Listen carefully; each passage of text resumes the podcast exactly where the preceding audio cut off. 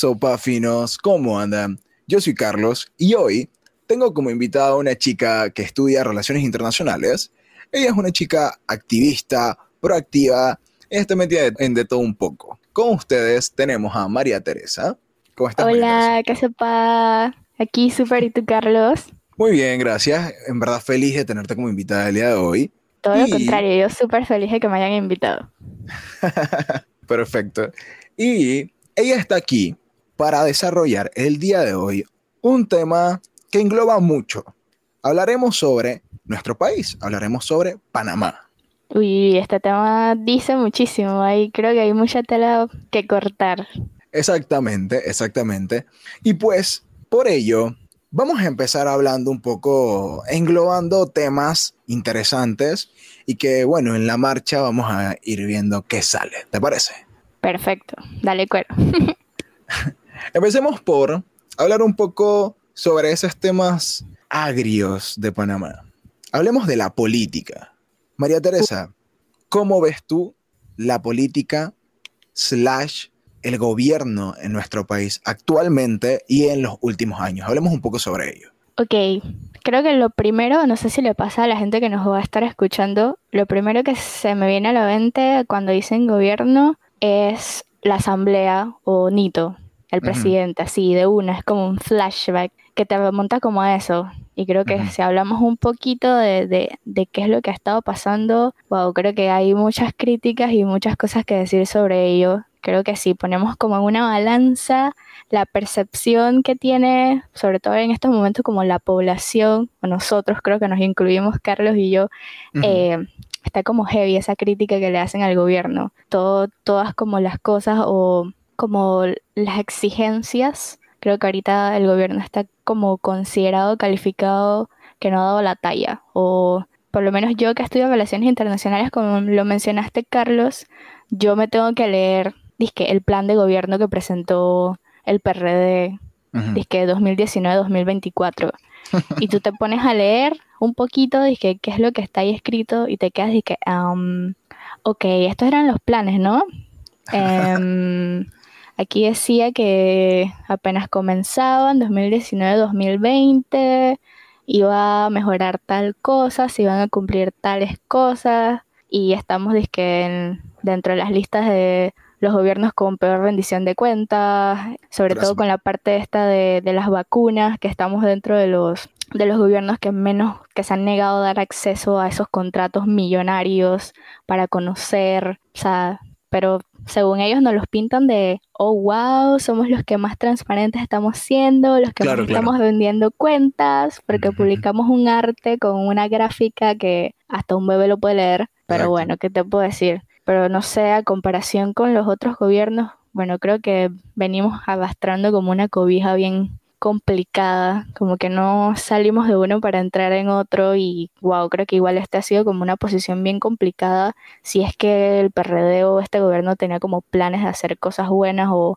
traer cosas nuevas. Creo que la pandemia fue como un garnatón, es que em, sí, tú querías traer como nuevas cosas, decir que eras mejor que los gobiernos anteriores, hey, Párate ahí, no vas para ningún lado. Claro. Sí, de verdad. Mira, es que casualmente me parece curioso el hecho de que mencionas un poco sobre el tema de lo que tenían como plan, ¿verdad? El plan de gobierno. Y de una u otra manera, la gente empieza diciendo, justificando muchas de las cosas que han pasado por el tema de la pandemia. Y yo pienso que estuvimos igual un tiempo antes de pandemia. ¿Y qué se hizo? O sea, no se estaba haciendo nada. Siento que la pandemia lo que se prestó fue para qué? Para robar más, para justificar, entre comillas, cómo se roba, para hacer más desfalcos, para dañar más la situación y el gobierno como tal, porque casualmente, pienso yo que ellos podían utilizar la pandemia como algo bueno dentro de un gobierno, por decirlo así. ¿Sabes? Destacar el gobierno, dejar el PRD en alto, porque hey, hace cuánto el PRD no quedaba como gobierno y todo esto, y al nivel donde tienen que, que, que por ejemplo, eh, en la asamblea ellos son mayoría. El PRD básicamente en este momento del país es manejado de una u otra manera por PRD. ¿Y qué han hecho?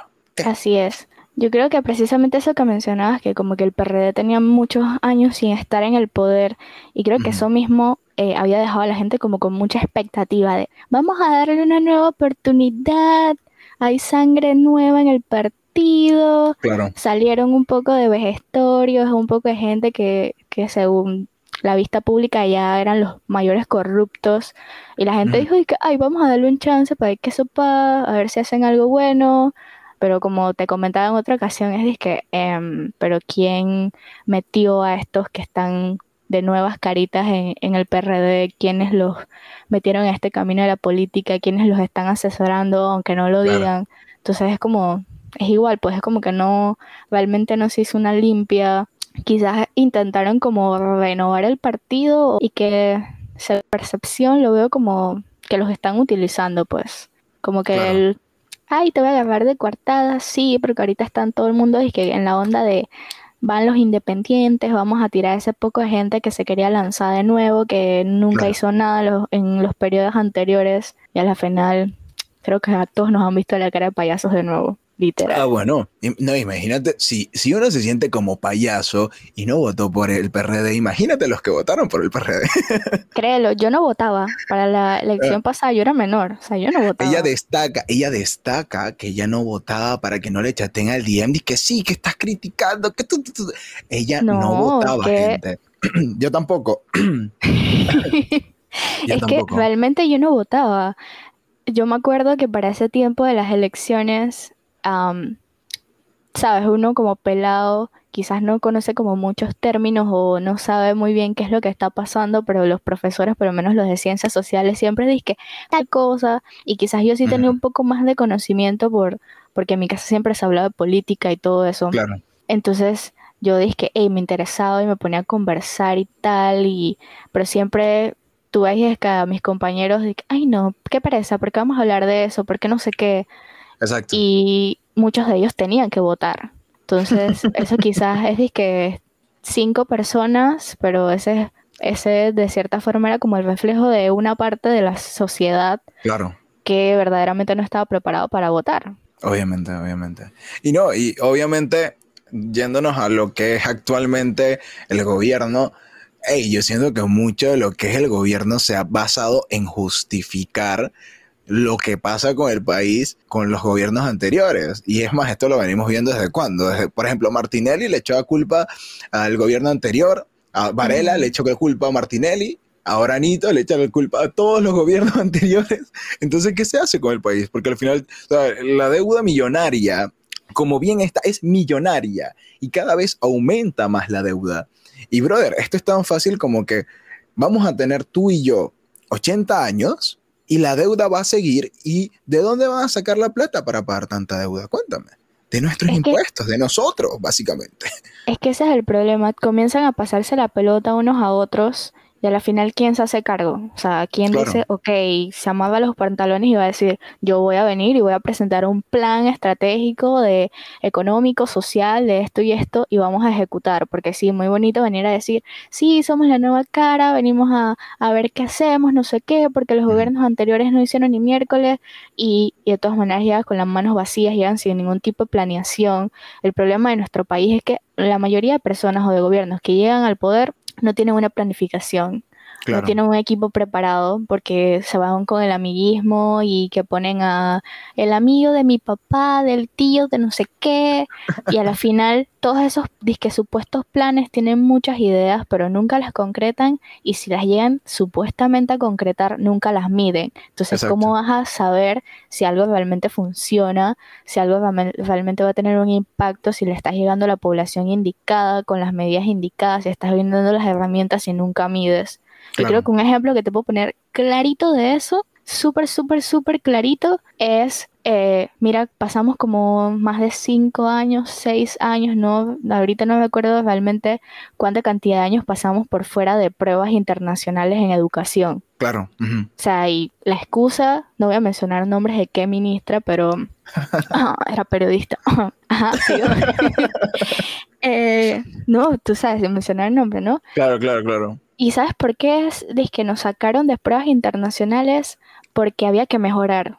Ok, mira, escucha, había que mejorar, entonces no podíamos pasar vergüenza, perdón, internacionalmente. Claro. Ok, chomba, pasamos no sé cuántos años fuera, pero ahora que llegaron estos nuevos gobiernos dijeron, hey, tenemos que medir nos metieron en las listas de nuevo, en las pruebas de nuevo, y estamos hasta la miércoles. Somos un asco.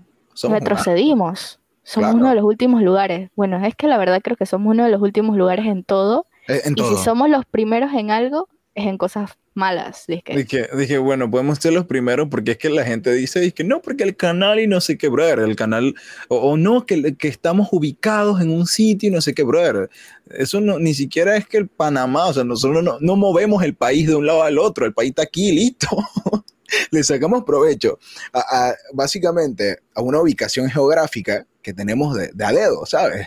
De a suerte, porque no es que nadie la decidió, fin. Es que en verdad tenemos una posición geográfica privilegiada, pero de nada sirve si no utilizamos esa estrategia de toda la atención que podemos jalar y de todas las alianzas y tratados y convenios que podemos hacer internacionalmente si dentro de la casa está vuelta un caos. Es que ¿Cómo puedes intervenir o hacer cosas para el exterior si tu casa está vuelta un caos? No, claro, claro, claro. Pero es que es tan fácil como que, mira, hablamos de educación, no mencionas el tema de la educación y todo esto. Ey, la educación aquí es tan deficiente al punto de que seguimos teniendo el mismo plan de estudio y el mismo sistema utiliza las mismas estrategias de hace 10 años de una u otra forma. Sí, aquí somos educados como si fuéramos animales. ¿Por qué? ¿Y por qué lo digo tal cual? Porque se llama condicionamiento. Fin, tú haces algo, te dan, es como si te dieran un premio, listo. Ya, de una u otra manera, el sistema de educación actualmente, eso es lo que hace. Y por eso es que tú ves tanta gente que llega a la universidad y no sabe qué hacer con su vida. Porque el colegio, ¿qué desarrolla? Por ejemplo, si hablamos de, inteligencias múltiples, de mil y un cosas, pero es que cuando tú vas a ver, hey, en el plan de estudio ni siquiera se toma en cuenta eso. Hey, eh, fulano destaca en ciencia, bueno, mételo en, tal cosa de ciencia, clubes, no sé, lo que sea, pero no haces nada. La educación sigue siendo un asco, hay más gente que pierde los años escolares, gente que se sale del colegio. ¿Por qué? Porque es más fácil para algunos decir, ah, yo me voy a poner a trabajar en la construcción que seguir estudiando. La educación no me da para nada. Aquí en Panamá tú puedes estudiar una licenciatura y muchos dicen que la licenciatura ni siquiera te asegura un trabajo. Entonces, la verdad, la verdad es que no te lo asegura. Mira, eh, si nos vamos de que vamos a ponernos teóricos, en la misma ley orgánica de educación de Panamá dice que se debe destinar más del 6% para educación. Eso incluye para construcción de planteles, para estructurarlos, para amoblarlos, o sea, todas esas cosas, eh, para la planilla, o sea, todo este tipo de cosas. Te tengo adivina pregunta. adivina cuánto invertimos. ¿Cuánto? Un 3%. Un 3%. ¿Sabes cuánto es el presupuesto actualmente de educación? Eso sí no te lo sabría decir. Son casi 2 mil, si no me equivoco, son casi 2 mil millones de dólares de presupuesto para educación. Súper, súper grande. Y mira, creo que hace poco, no sé, a la gente que nos está escuchando, que si saben que es el FESE, el FES es como el fondo este que se le da a cada una de las escuelas para precisamente acondicionarlas y mantenerlas como durante el, durante el tiempo, pues. Y hace poco salió la noticia de que están siendo como investigadas 32 personas por el robo de estos fondos. Entonces, después tú lo ves quejándose y que, ay no, porque mi hijo no sé qué, la escuela se le está cayendo encima, tal cosa. Claro. Ah, pero si te estabas robando porque te, te hiciste pasar por no sé qué del club de padres de familia, del club de padres de familia sacabas plata. Ah, no, pero es que metiste a tu hermana también para que te acompañara y que... Eso me acuerdo, ¿sabes algo? A los de los días civiles. Ah. Del juega vivo de los, del, del club de padres de familias con los con los días civiles. Sacan una ganancia del día civil y ese dinero dónde queda, cuéntame. Sí, es que es que al final es un monopolio, la gente piensa que esto no le afecta, esto es como la corrupción. Sí, nosotros nos quejamos mucho de los corruptos que están en grandes puestos, ah, pero no te quejas cuando te colas o te le pasas a la persona en la fila. No te quejas cuando tú mismo se le cayó un dólar a una persona y en vez de dárselo te lo cogiste porque lo necesitabas. Ah, pero la persona, tú no sabes si era el único dólar que la persona tenía para comer. Ah, no, pero es que si yo en vez de hacer una licitación, en vez de, de hacer algo público, yo mejor llamo a mi tío y mejor queda entre familia. Y así nos vamos. Y la gente piensa que, ay, eso no hace nada, una cosita. Entonces esa cosita están los mismos niños viendo absolutamente cómo el juega vivo nunca se les castiga, cómo el juega vivo les da dinero, cómo el juega vivo les da oportunidades, cómo el juega vivo los pone adelante, un paso más adelante que el prójimo, que todos los demás. Ah, pero nos quejamos cuando los políticos están ahí arriba robando. Pero, es que, justifica todo lo que pasó antes. Claro, claro, es que al final, hey, vimos un país que es demasiado corrupto. Seamos realistas, seamos claros. En Panamá, cada día que tú ves una noticia, tú dices, hey, brother, ¿cuándo, ¿cuánto más van a seguir? Que si en la asamblea, que si no sé qué, que si los proyectos de ley, que si vienes y le das un proyecto a una empresa, la cual tiene 18 expedientes abiertos y casos de corrupción de no sé qué, de no sé qué, de no sé qué, pero tú le das el proyecto a esa empresa porque, ah, no, ellos son buenos en lo que hacen, brother, ¿de qué tú me estás hablando? Simplemente eso es tan fácil como que de ahí va a haber una ganancia para el diputado. De ahí va a haber una ganancia para fulanito, menganito y sultanito. Que si las planillas, mil y un cosas que aquí en Panamá vemos a diario y mucha gente lo ve como si no fuera nada. Hey, brother, el dinero que utilizan, que se roban, que desaparece, es el dinero que de una u otra manera sacan de ti. Claro que sí. de nuestros bolsillos.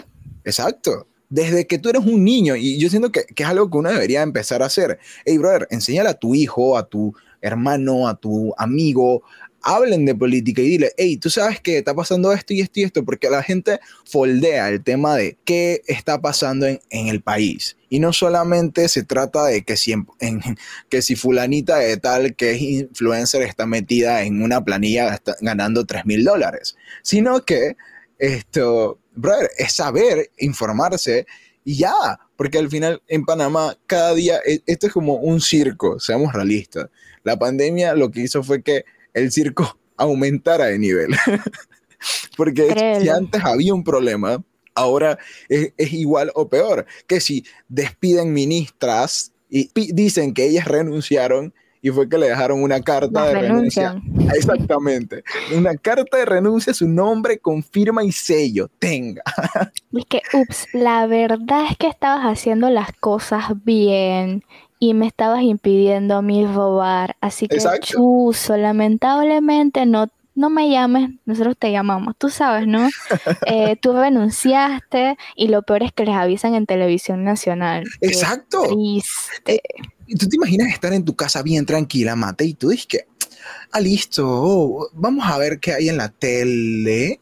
Y aparece en grande, dice que, ministra de ta, ta, ta, renunció. Y tú, espérate, ¿quién, la Oye, ministra de, ¿En qué momento? Y dije, hey, brother, mira, la ministra espérate, yo soy la ministra de... ¡Ah! ¿Cuándo renuncié? Esto debe ser un shock bien grande. Y lo peor es que ellos, ellos se hacen, supuestamente, que nosotros la población no nos damos cuenta, pero hey, a todos los que les los han renunciado, porque no es que ellos han renunciado, están haciendo un buen trabajo. En X o Y sentido, quizás no completamente, porque es mentira que vas a llegar de la noche a la mañana y en un año y medio vas a poner a todos los ministerios de que en bomba y X, eso es mentira que va a pasar. Eh, porque es algo que viene de tantas generaciones atrás, un problema sistemático realmente. Pero, hey, estaban innovando, tratando de hacer cosas nuevas, tratando de, eh, no sé, de darle como una cara nueva a las cosas, de, de medir, de meter planes nuevos, de hacer conversaciones con países donde sí están funcionando tipos de cosas. Y vienes tú y que chuzo.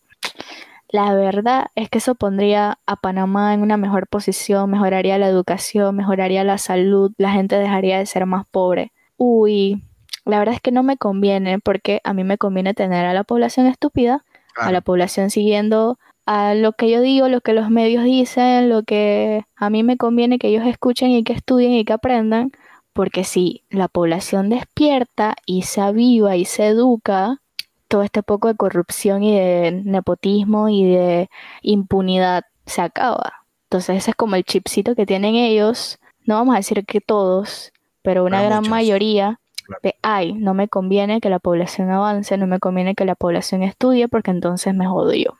Es que es tan Lastimosamente es así. Claro, es tan fácil como, vamos a ponerlo a este punto, sí. Si fulanita de tal que es ministra está haciendo las cosas bien, ¿verdad? Pero fulanita de tal que está haciendo las cosas bien está impidiendo que el gobierno o que los grandes empresarios de nuestro país, porque énfasis en que, y esto es muy importante destacarlo, según mi perspectiva, muchas cosas que pasan en nuestro país no son solamente porque los ministros y fulano de tal, eh, fulano de tal lo decide y dice, hey, es lo mejor. No, sino que si a los grandes empresarios de nuestro país no, ¿qué crees que pasa? Chao, chao, por fuera.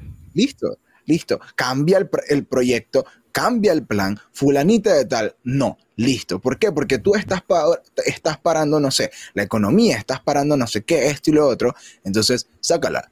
Y, para mí, en muchos sentidos, fue lo que pasó. Y pasó con muchos. Si tú estás haciendo un trabajo bien, pero ¿qué pasa? Que estamos en pandemia, ¿verdad? Y de cierta forma, el seguir, por ejemplo, cuando la ministra de Salud, ¿sí? La ministra de Salud no nos iba a dejar salir, ¿verdad? Estábamos, en cuarentena y era un asco, sí, pero los casos cuántos eran? Eran reducidos. Eran poquísimos. Imagínate si en ese momento se hubiera hecho un plan de prevención como el que después nos sometieron cuando ya la población, y esto ya era un estallido de casos. Ahora imagínate si se, si se hubiera hecho una campaña de prevención desde ese momento. Exacto. Entonces, dude, la votan, ¿verdad? Porque es que está mal, está mal. ¿Por qué? Porque no hay economía. No hay economía. Entra un nuevo ministro y ¿qué pasó?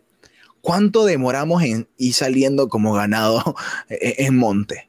Porque así de poco a poco nos fueron sacando y nos iban soltando la correíta y la correíta y la correíta y la correíta hasta que el perrito se fue corriendo. Así terminamos todos. ¿Y cómo subieron los casos? Vamos.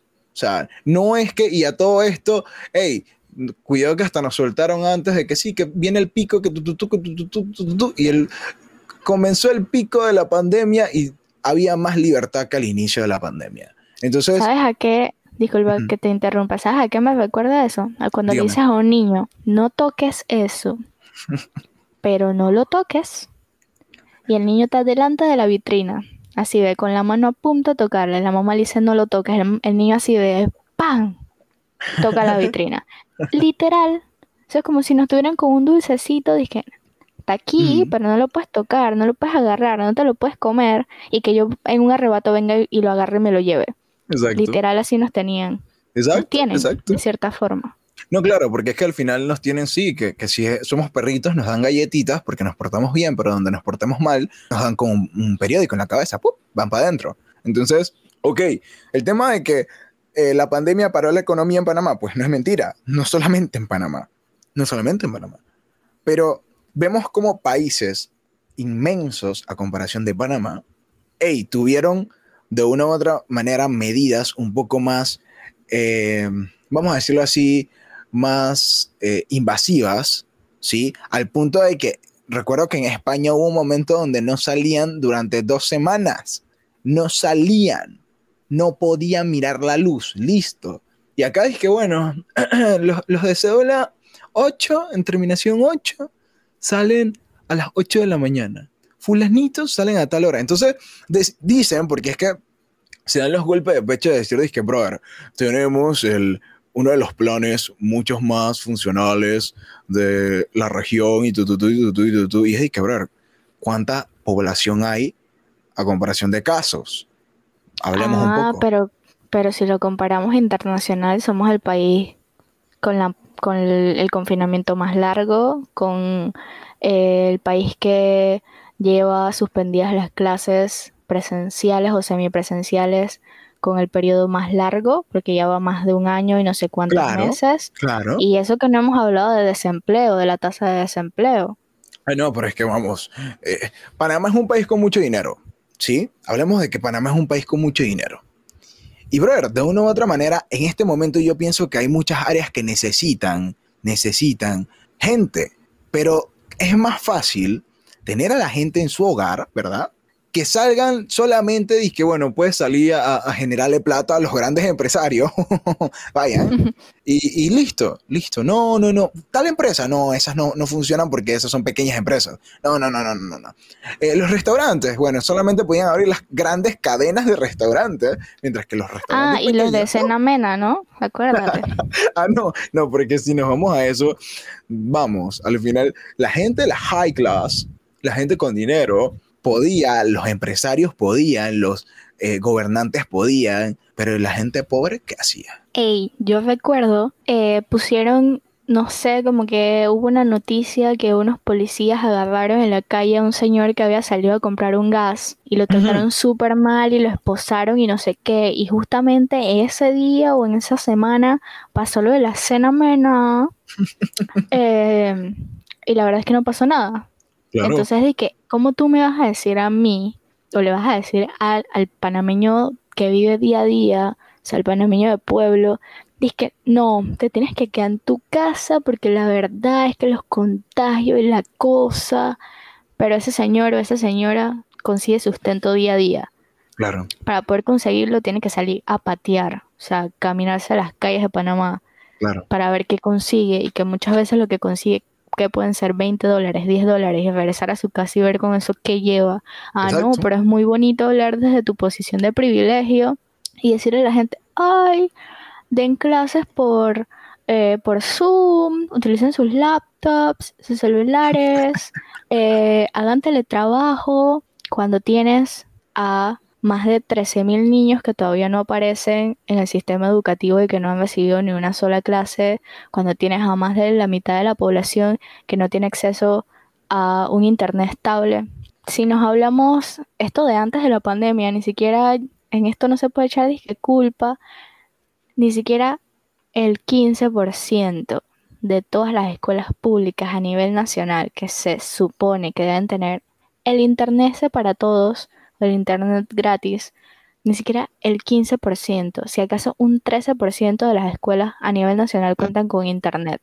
O sea, y ni siquiera, estamos, ni siquiera nos estamos yendo al contexto de, nuestros amigos de las comarcas, ah, de, los que, de los que no solo tienen una brecha donde no existe solo una brecha digital súper grande en cuanto a acceso a tecnología, en cuanto a acceso a señal, sino que no solo tienes el, esta falta de carretera tecnológica, sino también de carretera literal. o sea, que ni siquiera puedes llegar. Exacto, Entonces ahora me vienes a hablar a mí o le vienes a hablar a la gente y a decirle que se queden en sus casas tranquilos y que reciban clases y que hagan teletrabajo. Vamos, claro, por favor. Claro, pero sales en las televisoras y en, en televisión nacional diciendo, porque de la mano de Dios me la voy a rifar.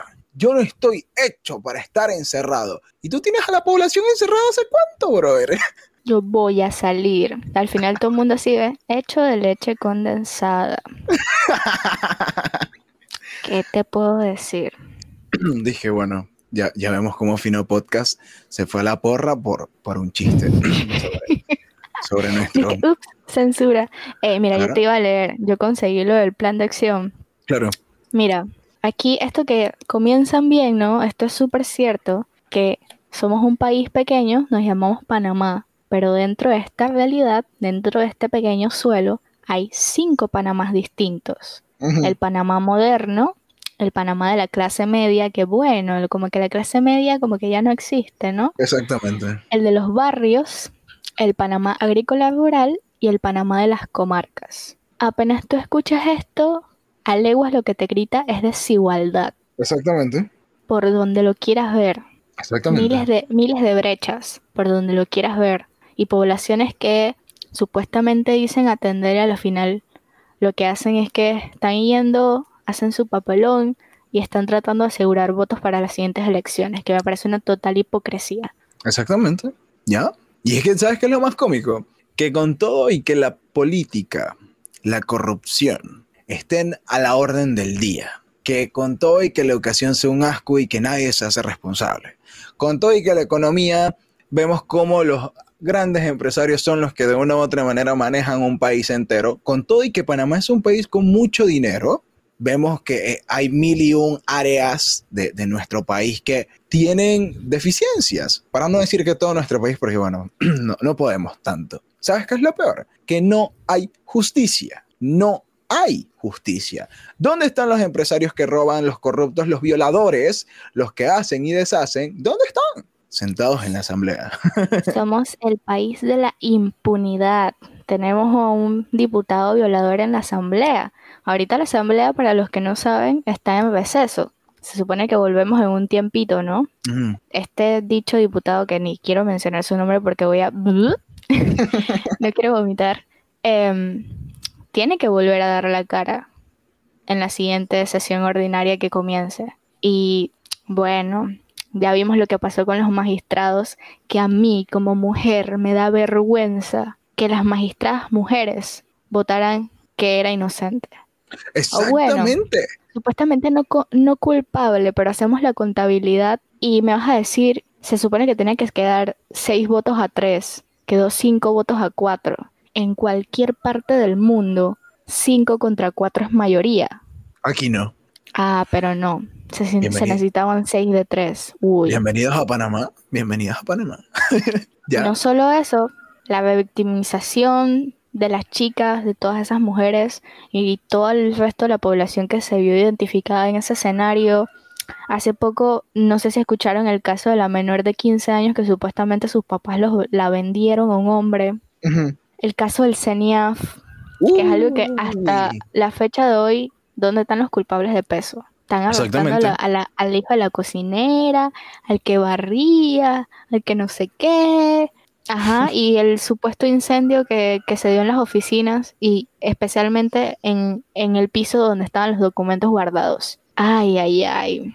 Pero es que aquí te das cuenta cómo al final uh, no existe justicia, la justicia solamente es para el pobre, para el pueblo, porque ni siquiera para decir que para la gente con dinero, porque no existe prácticamente, a menos de que, bueno, se, te quieran hacer una persecución política porque simplemente tú no eres bueno para el gobierno actual. Si tú no eres bueno, ya seas, puedes ser el riquillo más riquillo de todos, si tú estás haciendo algo que, eh, bueno, te vamos a perseguir porque simplemente, eh, mira, tú no eres bueno para el, eh, para el país. Es más, cuidado, de milagro no, no, no han metido precio y le han creado un, caso increíble a los diputados independientes, porque bueno, la verdad no me, no me extrañaría, sinceramente. No Viniendo de Panamá. Dije, bueno, después de este podcast, Fino desapareció, pero adivinen, los diputados independientes ahora tienen 12 casos diferentes de investigación. La gente debe estar un poco mareada porque estamos saltando uno a otro, pero es que, veste, hay tantos temas de los que hablar. Hay algo de lo que no hemos hablado y es muy importante y es algo de lo que va a venir y que lastimosamente esto se va a volver un caos. La moratoria acaba ahora el 30 de junio. Oh, claro. Era una medida de alivio económico por los bancos, lo del bono solidario.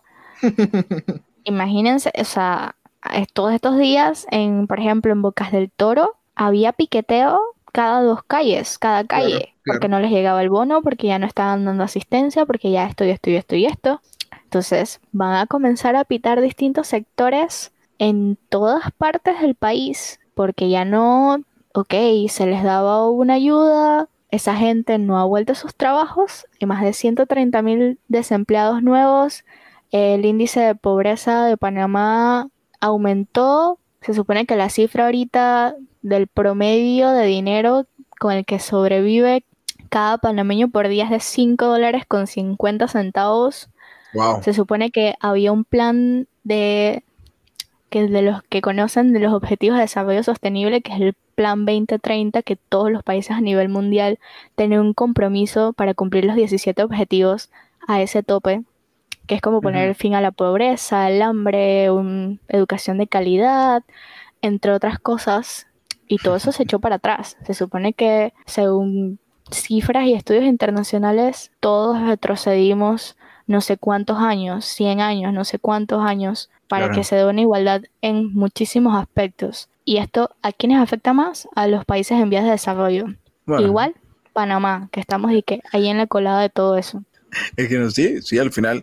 O sea, tú ves cómo Panamá se queda tal vez sesgado por muchas cosas. Y me parece a mí muy, muy importante algo que mencionaste sobre el tema de lo de la moratoria y lo de que si el bono y todo esto. Y hay mucha gente que saltó sobre el tema, hay gente que, que, saltó, que sí, que cómo van a quitar la moratoria. Habían diputados que estaban dispuestos y hablaban de que sí, que lo mejor era alargarla, mientras que otros independientes hablaban de que no, de que en verdad lo mejor era que, pup, que, que, que hey, déjalo hasta aquí listo. Y obviamente, ¿sabes qué pasa? Que el pueblo, la mentalidad de la sociedad de nuestro país, de una u otra manera es, tal vez, tal vez es irnos por lo que parece más fácil. Y los diputados te lo van a pintar como que lo mejor del mundo es que la moratoria se alargue para que así esperemos a que en algún momento tengan empleos y sea más fácil pagar todas sus deudas. Mientras que un diputado independiente hablaba de que, brother, imagínate alargar la moratoria, ¿qué? Seis meses más. Si ahorita hay una deuda que es increíble y que mucha gente tal vez no va a poder pagarla ni en 10 años, imagínate que te pause y dejes de pagar, hey, un año más, un ejemplo. ¿Qué, tú, ¿Qué ustedes creen? ¿Que de aquí a que se acabe la moratoria los bancos los van a esperar? ¿Qué? ¿La, no, gente va a esperar? Los bancos están timbrando.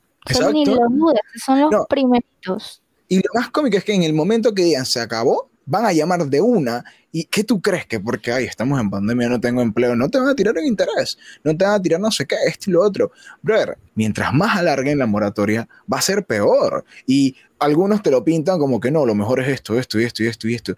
¿Saben una cosa? Mucha gente, mucha gente que hace este tipo de planes no piensa en que, hey, a la hora de la hora va a ser peor para la población muchos de nuestros planes, muchas de las cosas que se hacen en nuestro país están hechas como si fueran niños de 5 años jugando Monopolio. Brother, ¿esto qué es? Así es.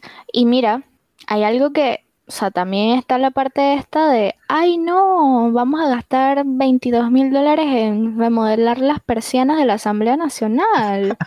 Vamos a gastar 50 mil dólares en boquita, oye, porque a los niños les da hambre. Chuzo. Eh, a ver, tengo cuatro secretarias por una sola persona. Vamos, a ponerle una más. una más, exactamente. Somos uno de los países con la mayor planilla estatal. O sea, ahí hay gente que sí, quizás tiene trabajo y está llevando sustento a su casa, pero no son necesarios. Eso es deuda. Se siguen pidiendo préstamos. Ah, no, pero el, el ministro de Economía y Finanzas dice que tenemos que pedir más dinero, que hay muchos gastos innecesarios, pero ¿quién tiene el poder de decir, ah, ah no, Oye, vamos a reducir tal cosa. Oye, este gasto no es necesario. Vamos a priorizar tal cosa. Ah, pero sí mm. podían recortar el presupuesto de educación porque había otras prioridades. Tú sabes, ¿no? Eh, le quitamos eh, un poco de presupuesto a la Universidad Nacional para, pero le subimos un poco el salario a los diputados, ¿sabes? Es lo chévere de este país. ya hay tantas cosas y creo que la gente, o sea, hay mucha gente que se lo está tomando a relajo y que cuando escucha que la gente habla de política o de estos temas que debería ser de interés para todos, ay no, yo soy apolítico. Eso a mí no me incumbe. Eso a mí no me repercute en mi vida. Ay, sí, Paco, ¿cómo no? Dale, tú eres una, un ente autónomo que no vive en sociedad, que no se rige bajo las normas de un gobierno, de un estado, que puedes hacer lo que te dé la gana. Dale, tíratela, loco. Exactamente, exactamente. Vamos. Todo lo que está en torno a nosotros gira en, o sea, gira en torno a la política. Exacto, exacto. Y ese es el problema, ¿sabes? El gran problema a veces termina siendo la sociedad, ¿sabes? Porque empecemos desde el punto de quiénes escogemos a nuestros políticos? Nosotros. ¿Quién votó por Nito? El pueblo. ¿Quién votó por fulano? El pueblo. ¿Por qué hay tantos diputados y después nos quejamos de que nos roban, de que les dan una cabeza de puerco en vez de un jamón? ¿Pero quién votó por esa gente? El pueblo. ¿Por qué nos compran un voto dándonos una bolsita de comida de 20 dólares y ya te ganaste un voto increíble, das pavo, jamón, bueno, dude, pavo y pollo, y ya te ganaste votos incondicionales. Carlos, es que la gente solo como un día. No, claro, tú claro. No sabes. Y cuando sabes, eso no sirvió para nada. Ya, pero la gente vota, le das el voto a esa gente, viene, terminas prometiendo y prometiendo y prometiendo y prometiendo, y el pueblo, ¿dónde está? La, la mentalidad de la gente, al ser convencida y comprada por una cosa. Ah, mira, les damos, el, les damos tal cosita porque al final vamos a asegurar el voto. Les vamos a dar tal cosa. Ah, no, mira, les vamos a dar un jamón. Ah, no, él roba, pero hizo. Son cosas que pasan. no, mira, esto lo vamos a poner en un contexto distinto. La misma gente que dice, Chuzo, yo soy leal, y que no sé qué, y que se la pasa cantando esas canciones de chamaco, de Yemil, de Anuel, real hasta la muerte, que no sé qué, que no traicionan, que ellos van a ellos y no sé qué. Ah, pero te vendes a 20 dólares por tu voto. Chuzo, pero es que te dieron un pavipollo para que comieras en Navidad, entonces tú dejaste tu decisión propia, dejaste literal le estás entregando tu futuro a esa persona solo por un pavipollo no quedas tan leal. ah, ok, ya entendí. Creo que también otra cosa que pasa aquí, el panameño tiene memoria selectiva. Exacto. Como que se les olvida las cosas después de que pasan. Ay, sí, en el momento en el escándalo, porque vi a fulanita subiéndolo, porque vi a la otra fulanita subiéndolo, y tal persona comentó y dijo que iba a repostear todo el que estaba subiendo tal cosa. Ahí sí estoy en la onda y estoy apoyando a mi país. Ah, pero cuando no me ven, me da igual. Ah, como eso no me afecta directamente a mí, me da igual. Ah, pero deja que ese, ese trompón cuando viene de regreso no solo va a afectar a la persona que directamente está en el lugar, sino a todos, absolutamente a todos. Exactamente, exactamente. Y al final, yo pienso que lo más importante, hey, brother, hay que educarse, hay que educarse porque Panamá, dentro de todo lo malo, hay cosas buenas. Porque nosotros dentro de todos, hey, dentro de la gente tú encuentras, hey, hay mucha gente, mucha gente que se educa, mucha gente que se interesa, mucha gente que investiga, no solamente lo que dicen las noticias o lo que encuentras en Instagram que reposteó y que el influencer que le están pagando 3 mil dólares, no, sino, sino que hay gente que investiga, que se educa, que lee. Brother, hay que educarse, hay gente que se interesa, ¿verdad?, por este país. Vemos los diputados independientes cómo tiran puñete y patada en una asamblea llena de ladrones corruptos y gente que no le interesa tu bolsillo. Porque al final, hey, cada panameño tiene su bolsillo roto. Tenemos el bolsillo roto de tanto, de tanto problema que hay en nuestro país. Y ahí vemos a los independientes y a muchos, muchos, muchos, eh, muchas personas involucradas y tomando en cuenta el interés común de la sociedad como tal, porque al final eso, hey, cada político que llega debería pensar en el bienestar del pueblo, no solamente el de él y listo. Vemos a los diputados independientes, vemos a mucha gente que se informa, brother, la gente que se tira a la calle a veces a protestar porque hey, está pasando esto y esto y esto, para mí es algo bueno, porque vemos cómo hay aún panameños que se unen y vemos cómo, hey, intentan dejar el color de nuestra bandera en alto. No solamente el famoso y listo. No, no, no, no, no, no, no. Desde dentro hay que hacerlo. Sí, Carlos, sabes, pasa algo. Ya que estamos haciendo como el contraste, sí, dimos toda una crítica social que fuerte de distintos temas y eso que se nos quedaron qué pocotón. Pero esto va a ser como una película, dos horas, yo no sé. Pero es importante como resaltar esa otra parte, pues hacer el contraste de que aunque estemos con muchísimos problemas, que estamos enfrentando una crisis económica, social, política, entre muchas otras cosas, creo que todavía hay una gran cantidad de personas en nuestro país que tienen como esa esperanza y más que esperanza que están tratando de trabajar por dejar algo bueno, pues, por hacer un buen legado, por hacer cosas buenas. Entonces creo que eso también hay que resaltarlo muchísimo. Eh, y a veces nosotros pensamos que no tenemos influencia, a veces nosotros pensamos que no podemos hacer nada de nuestros espacios y creo que nos equivocamos o nos subestimamos muchísimo.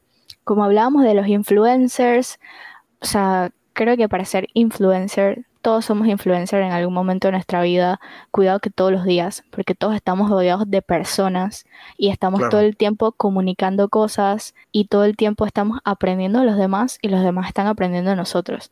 Entonces creo que esta es como una invitación a la gente que nos escucha a hacer cosas desde nuestros espacios por más pequeños que sean. Ok, no puedes salir a protestar, pero puedes repostear en tus redes sociales lo que está pasando, puedes mantenerte informado en una conversación o cuando está pasando algo que tú sabes que no es correcto. Hey, pronúnciate, no te quedes callado. Practica el pensamiento crítico, escoge de una mejor manera, infórmate. Recuerden que estamos en una era tecnológica donde vamos a encontrar muchísimas fuentes traten de consultar lo más posible y no sean como papagayos y repitan lo primero que escuchan o lo primero que ven en los medios, porque eso es un error garrafal. A mí me da estrés entrar a las publicaciones de cosas de política o cosas o temas actuales en Instagram y ver ese poco de gente matándose en los comentarios y lo peor que no dicen nada coherente, que no han buscado ni siquiera una fuente que te confirme lo que o, con lo que respalden lo que están hablando. Así que desde mi punto de vista creo que hay muchas cosas que hacer, eso es cierto, nos quedan muchísimas cosas que hacer. Creo que nosotros los pelados que estamos ahorita tenemos que trabajar muchísimo más fuerte porque todas estas cosas que están pasando las vamos a pagar nosotros. Así que si nos dormimos y, ay, nos las damos de apolíticos, de que eso no nos interesa y que yo todavía estoy peladito y no me compete hacer más de cuatro cosas, Fren, despierta. Porque el país se te, va, se te está cayendo en las manos. Ahorita piensas que sí, porque la gente la que está viva, ajá, pero hay un relevo generacional y en algún momento te va a tocar. Y toda esa carga todo eso que has criticado a ti mismo, las generaciones futuras te van a seguir criticando a ti por uno, no pararte en el momento que tenías que parar y alzar tu voz. Y dos, porque en el momento que te llegó la pelotita del relevo generacional, también te quedaste estancado y estás llorando solamente por todo lo que te quedó. Entonces creo que es momento de nosotros pararnos y comenzar a hacer algo. Creo que el mayor poder que tenemos nosotros es de nuestros espacios y como pobres, manejados por un sistema corrupto e impune, lleno de impunidad, lo mejor que podemos hacer y utilizar a nuestro favor es la educación es, la información. Entonces, aunque esta sea mala, sea reducida, no sea equitativa para todos, tenemos que tratar de buscarla lo mayor posible y exigir rendición de cuentas, exigir planeación, exigir medición y exigir que todo esto por lo que peleamos o por lo que generaciones pasadas han estado peleando sea de acceso para todos. Porque creo que no hay nada peor que una generación que sea indiferente con las cosas que pasan en su país, con las cosas que le pasan al vecino, porque creo que en cualquier momento podemos estar nosotros como en esa circunstancia, pues. Así que esto es como un llamado de atención a que despertemos y comencemos a hacer las cosas, porque no necesitamos estar en altos cargos, ni en partidos políticos, ni tener demasiado dinero para comenzar a movilizarnos, a organizarnos, que es muy importante organizarnos como sociedad civil o desde cualquier tipo de organización y comenzar a hacer como pequeños cambios, pues. Claro que sí, claro que sí. Brother, esto es fácil. Así como dicen, repete para que lo repete edúquese lo más que pueda para que así usted no diga que alguien le robó, pero hizo. Por favor, por favor. Y por favor, en las próximas elecciones, no voten por ese robo, pero hizo. Por favor. Exactamente. Hey, brother, es tan simple como que, hey, edúquense, investiguen, busquen, reposten. Si, si está pasando algo, hey, presten la atención también a su país así como repostea el álbum nuevo de, San Benito, así mismo repostea lo que está pasando en tu país. Esto es fácil, la unidad va a ser la fuerza. Pregunten.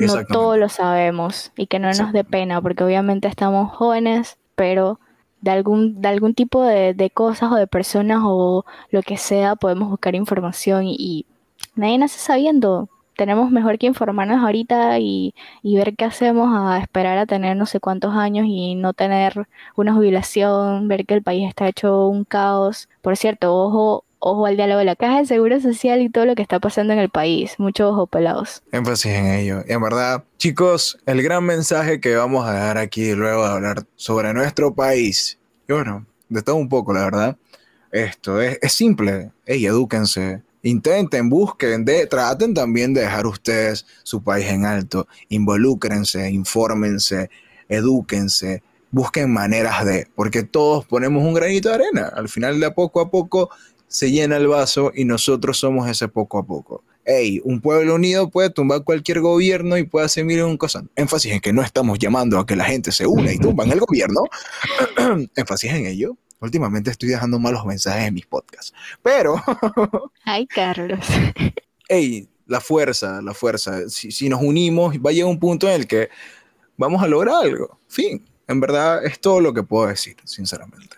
Yo, para cerrar, decir que sí, nosotros hemos quizás han escuchado críticas y quejas, pero no solo esto, pues creo que cada uno desde nuestros espacios estamos tratando de concientizar y estamos tratando de educar y hacer lo más que podamos. Entonces, eso pues, ok, criticar, quejarnos en algún momento, pero no mantenernos ahí, pues, que esas críticas y esas quejas lo transformemos en ideas, en generar nuevas cosas y que no solo nos quedemos en ideas tampoco, sino que concretemos y comencemos a actuar y hacer algo. Por ahí viene el equipo de Fino con una pancarta en plena protesta eh, de, no sé, de los taxistas. Vamos a estar nosotros ahí apoyando a los taxistas porque así es chévere somos. Y abajo la arroba de Fino Podcast para que vean que hacemos algo.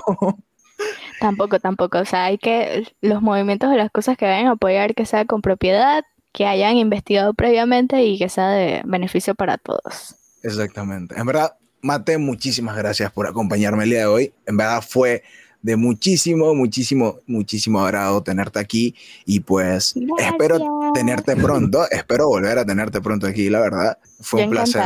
Cuando tenga tiempo. Entonces, señores, énfasis en que yo la correteé dos meses y aquí estamos. Ay, me van a odiar ahora que escuchen eso. Mate, ¿cuáles son tus redes sociales? Ok, mm, estoy activa como en Instagram y Twitter. En los dos estoy como María T. Torres, Torres con Z. Creo que aparezco de primerita por ahí, o si no, me van a encontrar en distintos movimientos sociales, distintos proyectos. Si tienen preguntas por lo que escucharon aquí, quieren información, fuentes y todo eso, pueden chotear o decirle a, la gente de Fino Podcast o escribirme y, eso pues, si quieren hacer voluntariado y todas estas cosas chéveres a la orden. La muchacha, se dan cuenta, es muy, muy, muy, muy, muy interesante. y pues nada, chicos, síganos en nuestras redes sociales, síganos en Instagram como Fino Podcast con doble I y en YouTube también y en, todas las redes sociales, brother. Por ahí ya hasta, hasta vimos que, que, el lunes hablaron de OnlyFans, así que quién sabe y terminamos abriéndonos uno. Es lo que hay. Wow, wow, wow. Y pues nada. Un placer, Carlos. Gracias, María Teresa, en verdad fue un placer tenerte aquí. Y pues nada, con esto nos despedimos. Chao a todos. chao, chao.